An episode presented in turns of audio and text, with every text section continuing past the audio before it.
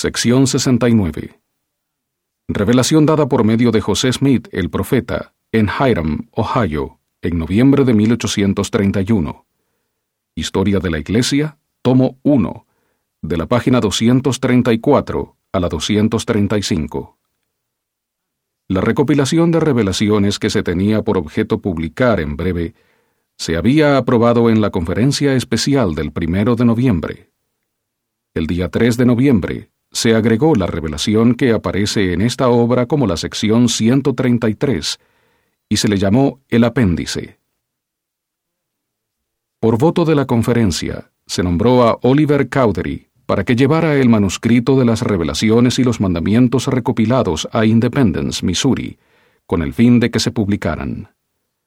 También debía llevar consigo el dinero que se había aportado para la edificación de la iglesia en Missouri. En vista de que en el curso de su viaje tendría que pasar por un territorio poco poblado para llegar a la frontera, fue conveniente que llevara un compañero de viaje. Versículos del 1 al 2. John Whitmer ha de acompañar a Oliver Cowdery a Missouri. Del 3 al 8. También ha de predicar, recopilar, anotar y escribir datos históricos.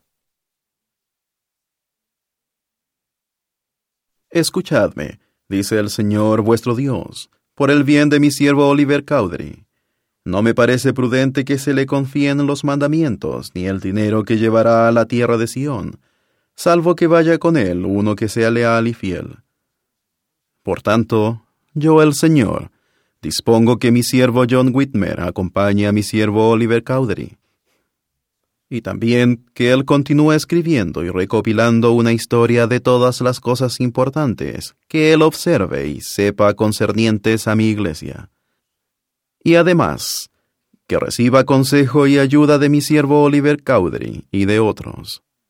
Y también mis siervos que andan por la tierra deben enviar un informe de sus mayordomías a la tierra de Sión, porque la tierra de Sión será la cabecera, así como el lugar para recibir y hacer todas estas cosas.